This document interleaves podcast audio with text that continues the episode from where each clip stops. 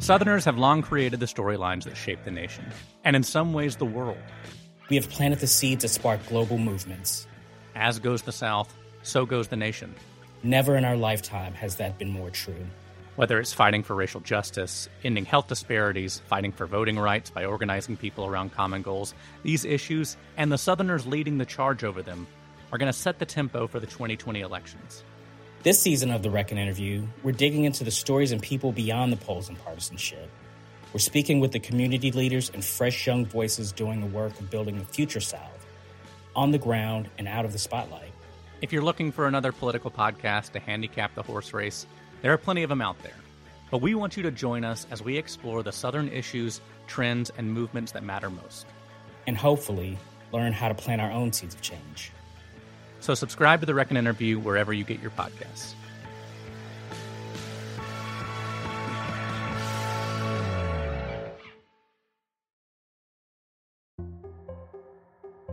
For AL.com, I'm Ben Flanagan. This is Outbreak Alabama Stories from a Pandemic.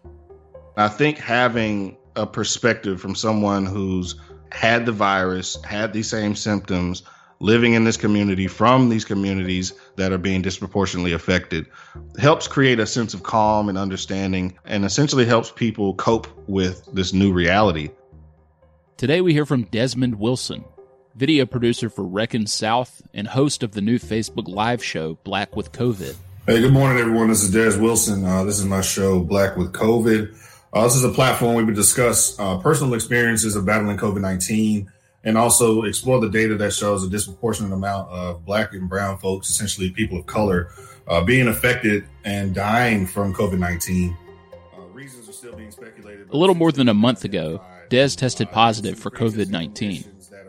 He experienced symptoms like extreme fatigue and loss of smell and taste, but thankfully didn't have any upper respiratory issues and is now feeling well. Des is a healthy 32 year old guy but he was cognizant of the fact that black Americans are dying in disproportionate numbers from coronavirus. It is detrimentally affecting people of color. And that includes black folks, uh, Latinx, uh, Hispanics, uh, Native Americans. And so uh, we want to continue having this discussion and, and, and providing this platform not only for people to share their personal experience, but also so we can explore the data points that explore and, and prove that not only these the, this virus is affecting people of color at a disproportionate level, but also it's it's exposing some of the issues in our healthcare system as a whole that have long been a, a long-standing issue, but can finally now be addressed due to the data that is being shown. Data from the COVID Racial Data Tracker and U.S. Census Bureau shows that black people are being hospitalized and dying at a higher rate than most other groups in America. In fact, black people are dying at two and a half times the rate of white people, accounting for 22% of COVID related deaths. This data, and his and his friends' personal experiences with COVID 19, prompted him to launch his new Facebook Live show, Black with COVID, for Reckon South, which explores their battles with the virus through a deeply personal lens. You can watch it every Monday at 11 a.m. at reckonbyal.com on Facebook. I spoke to Des about when he tested positive for COVID 19, how he could not pin down exactly when he was exposed to the virus, the denial and anxiety he felt after his diagnosis, and what he wants others to know about COVID 19's effect on the black community. Uh, my name is Des Wilson. I'm uh, live in Birmingham, Alabama. I'm originally from Tuscaloosa, uh, but consider myself a Birminghamian.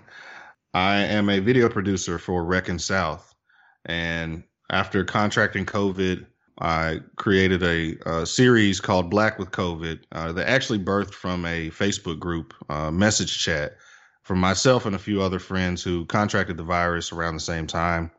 We started the group chat just to share uh, symptoms, what we were doing to kind of remedy those symptoms, uh, and also just checking in on each other's well being since we were all socially isolated and quarantined at the time.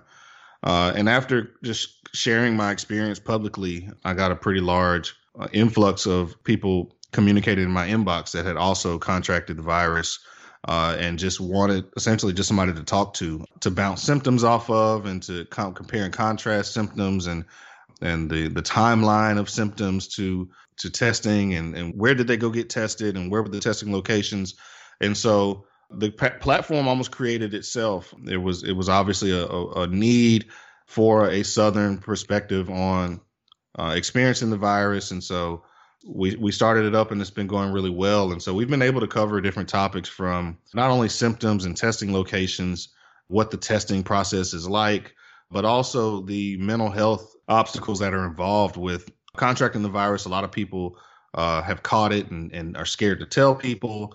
They're scared to go get tested. And so uh, creating this platform has really helped a lot of people, even myself, get through, you know, the the process of having the virus and, and, and, and going through it and finally testing negative, but also just creating some like-mindedness and community around it uh, since this has so greatly affected everyone uh, but is is really heavily affecting the the black and brown communities of America. When did you learn you tested positive for COVID? When did you start feeling the symptoms? What were they, and what was your testing experience like? So, ironically, um, I, I, woke up one morning uh, kind of in a, a cold sweat, uh, but really I thought I slept too far under the covers. I didn't have that one leg kicked out. You know, that's the, the countryman AC. Uh, I didn't, I, and I thought I just slept too hot and didn't think much about it. Later that day, I still kind of felt a little maybe sinus congested. And so I took my normal kind of Zyrtec meds and drank some orange juice and water uh, and thought, you know, that would kind of fix it. And over the next couple of days, I, I started feeling fine. I actually made a, a, I ride motorcycles and I actually made a motorcycle trip from Birmingham to Memphis and back and right after Memphis, I had a trip scheduled to Detroit. On my way to Detroit, about halfway, I think I got to Tennessee state line. I stopped and got some uh, Subway, and I realized that the Subway was really bland. It didn't have as much flavor as I was used to, and I have a really sensitive nose and, and taste palate, and just noticed that it was really bland. So I kind of just wrote it off as, you know, oh, they just didn't season, you know, the sandwich well. But by the time I got to Detroit, I noticed I had lost my taste and smell completely. And that's what got me on the internet, got me looking up symptoms of COVID again. And I think around that time, taste and smell hadn't been really highly, you know, promoted as a as a primary symptom. And so I, I wasn't immediately aware that that was one of the kind of glaring red flags. And so I, I went ahead and scheduled a test the Detroit trip was only 48 hours, so I went up there and came back the next day. But I scheduled my test that week, but I immediately began quarantining as soon as I got back to Birmingham. I've got an 11 month old daughter. She'll be a one year old next next month, and so I, you know, mainly wanted to make sure that I, I I wanted to make sure that I tested before getting back around her and the rest of my family. And so I was lucky enough. I think I got back on a Monday. I had a, a test scheduled for Thursday. I went ahead and quarantined as soon as I got back got my test results, and just continued on with my quarantine. How did you get your test results back? I got them through email. So I went through the Walgreens testing uh, location on Valleydale Road in Birmingham. Uh, it was an online process. I scheduled the appointment. I pulled up. It was a self-administered test, and so they kind of just wheel you the uh, materials. You do the nose swab yourself, put it back into the container, and pass it over. And they actually they tell you that you get the results in about 24 to 48 hours. It actually came in a few hours. So they were pretty fast.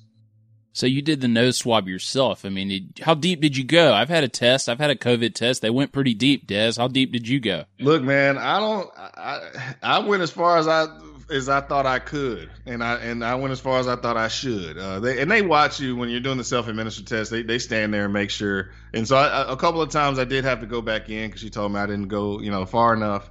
Um, but it, uh, to be honest, I'm much happier that I did it myself than than having a nurse administered test because I was not looking forward to that. Well, I mean, it sounds like you went deep enough. You got your result and you were positive for COVID. So, what did you think when you first learned that you tested positive? I mean, I was surprised. I immediately started backtracking my steps. I started calling people who I had been around, uh, which again weren't that many, you know, but I had been around some family members and I stopped by my aunt's house in Nashville. So I, I made sure that I, I, made those calls and made, you know, first and said, listen, I just tested positive. Just want you to know you, you want to go ahead and get your own test, go ahead and disinfect everything. And so once I made those first rounds, it was a little difficult. Uh, it was, you know, you start kind of feeling like you're like you have leprosy. Uh, you know, people can't be around you and they got to drop stuff off on your porch. And so I had to go through that that process of accepting that you know this is something and plus I, I don't i'm not i'm typically you know generally healthy i've never been in the hospital for sickness thankfully uh, and so this was new for me uh, I, I, generally just have some sinus issues when the seasons change and so you know i never had the flu never had any any really major upper respiratory issues and so this was shocking and so I, I mainly wanted to try to backtrack how i could have possibly contracted it and just really had no clue. I mean, I only stopped at, at gas stations typically, maybe stopped in a couple stores, but you know, was using hand sanitizer and was and was wearing my mask. At the time, I, I admittedly was not wearing my mask probably as much as I should have been. So that could have easily been how I, you know, contracted it was walking past someone or touching the wrong thing. And, and, and, and I, I really just had no, no clue how I possibly could have contracted it except just being generally, you know, somewhat careless. Yeah, and you mentioned that you have a young daughter. You know, I've heard some stories from people who have had it, and one of the hardest things, other than the symptoms themselves and the sickness, is the distance that you have to maintain from your family. And I would assume while you've been raising your child, it has to have been difficult for you. Yeah, it was it was difficult. Um, you know, I had to had to do the FaceTime calls and you know, that first year of life is very important you want to spend as much time as possible. And, you know, I, I, was able to contrast that with the extra time I've been able to spend with her from daycares being closed down. Uh, we have had a lot of time at home and, and together and, and uh, spent a lot of time together. So uh, I, I, will say that I was able to kind of um, uh, weigh it against, you know, the fact that I have been able to spend more time with her since we haven't been taking her to daycare. Well, and how long was the window? Like, when did you test negative and know you didn't have it anymore? Well, I have a couple of physicians in my family that uh, my one of my older sisters uh, primarily uh, works with COVID patients in Georgia. And she informed me that even after testing negative, you need to quarantine for about another week because you are able to transmit the virus even after after testing negative. So even after I went through my two about two and a half week quarantine while positive, I still had to do another week to 10 days after testing negative to be sure I was clear of the virus. So it, it was a little difficult, you know, getting to that two week mark and then being told, okay, you got to quarantine another week. That was a little difficult as well. But all in all, I'm very thankful to, to work, you know, for a company that I'm able to work from home. I haven't had to deal with uh, unemployment or anything like that. And so uh, I have been privileged in this, uh, in this experience while still having to, you know, deal with the unfortunate scenarios.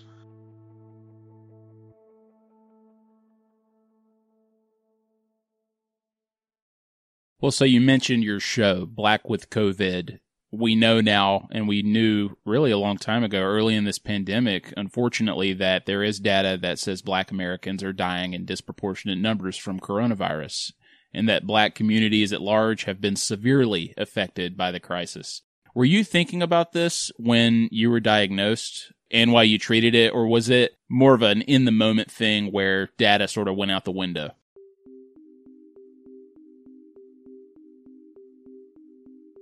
Yeah, uh, to be honest, uh, the me personally contracting it sparked my interest in finding more information about the data.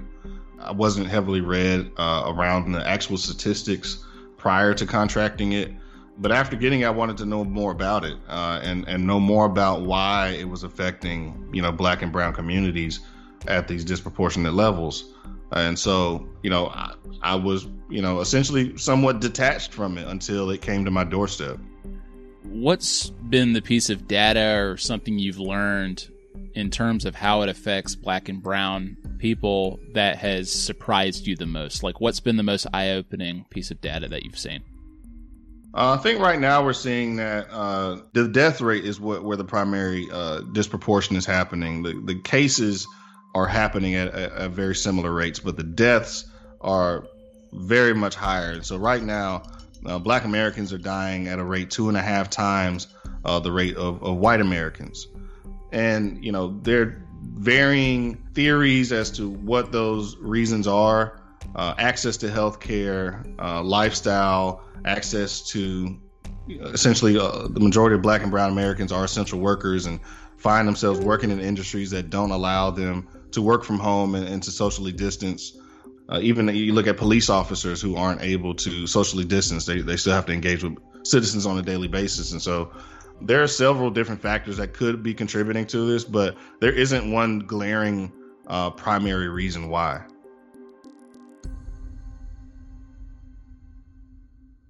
Well, and you mentioned the Facebook groups that you were in, and now you've been talking to people, engaging with people, obviously through your show. And I just wonder I know you can't speak, obviously, for the entire black community who are going through what you have gone through, and in many cases, worse. But what has the dialogue been like, I guess, from the folks that you've talked to who have also had coronavirus? You know, it varies. Um, I think for most people, uh, it's it's a bit disconnected until it, it hits home, uh, and we're seeing people that you know, and it varies. You see people who have they don't know anyone who's contracted or died from it, and we see other people whose entire families have been decimated by it.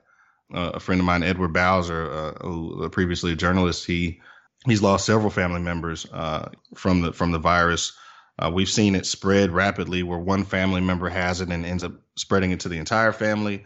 We've seen situations where people are in denial, where they're exhibiting symptoms, but you know, refusing to go get a test. And so, one of the most interesting things uh, I've found through this process is learning more about the apprehensions that a lot of Black Americans have with the modern healthcare system, and they're fairly justified reasons. Uh, if you look at, you know, how PTSD has affected uh, people, and also how trauma can be passed down through DNA.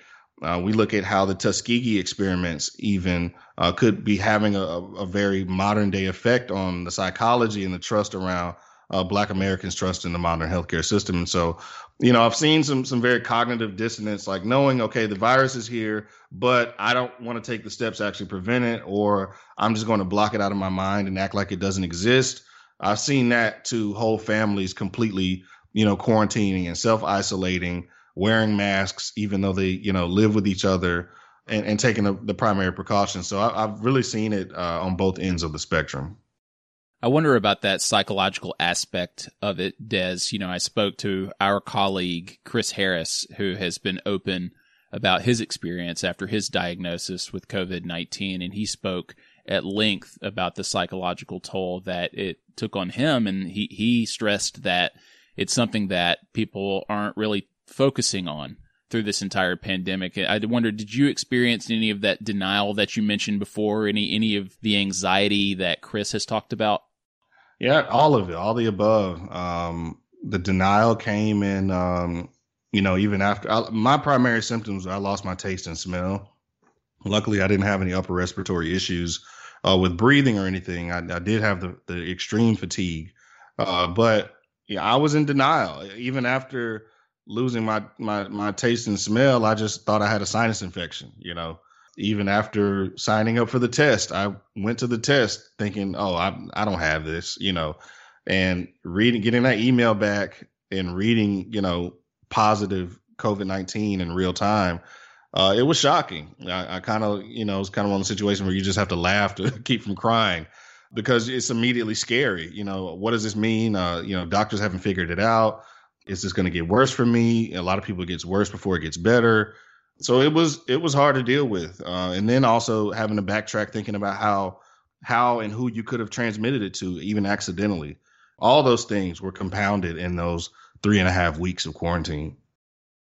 And what's something that you think people haven't considered about COVID so far now that you've had it? Something that may have surprised you about having it, or did it sort of like meet your expectations? I, would say being someone that that generally does not get sick often, uh, and even when I am sick, it's with the same issues like sinus pressure, sinus congestion, sinus. Uh, very rarely a sinus infection. What surprised me were that the symptoms were completely unlike anything I'd ever experienced. Uh, you know, I have a very sensitive taste and smell palate. I can smell things uh, from weeks. And the fact that I lost that, and, and even after reading and researching that, a lot of people don't gain their taste and smell senses back completely. Uh, some people have to retrain their senses uh, after you know contracting the virus, uh, and so that was most surprising for me was you know thinking that okay this is something that my body can fight off because i'm generally you know what i think is healthy and i have i think i have a strong immune system. But i was i was flooded with a, a completely different set of symptoms that i never experienced you know at, at 32 years old. And even in our group chat well, with some friends of mine the most physically active guy who's actually a firefighter he had the worst symptoms out of the three of us.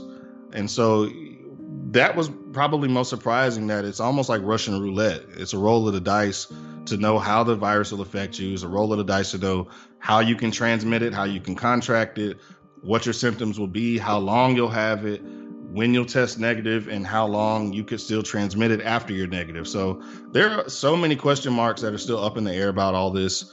All we really can do is, is err on the side of caution, uh, hope for the best, and, and prepare for the worst by uh, wearing our mask, you know, staying clean, staying sanitized, and socially distancing as much as we can, as uncomfortable as it as it may be. So my last thing for you, Des, you have gone through this and you've launched this show, Black with COVID. I just wonder, what's your mission with the show? Like, who do you want to reach, and what's the message that you're trying to get across to people with Black with COVID? Well, I, I think that the news stories uh, are a bit scary sometimes. The data is scary. The way that society shifted as quickly as it did shocked everyone uh, mentally, physically, financially. And I think having a perspective from someone who's had the virus, had these same symptoms, living in this community from these communities that are being disproportionately affected helps create a sense of calm and understanding and essentially helps people cope with this this new reality and also provides a, a medium to provide information to share resources and to answer some questions that may be difficult for someone to ask openly on social media or answers that they may not be able to find you know from having to sift through all the data. Uh, so essentially making the conversation more accessible making this reality more comfortable since it is such an abrupt shift and change and everything. Where and when can people find it? Every Monday uh, at 11 a.m. on Reckon South. Des, thank you very much. I'm glad you're feeling better. Good luck with the show. Everybody should watch it. Thank you, Ben. I appreciate you having me.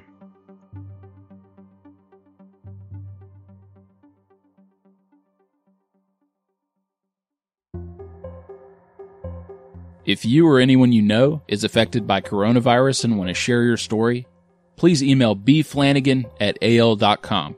That's B F L A N A G A N at al.com.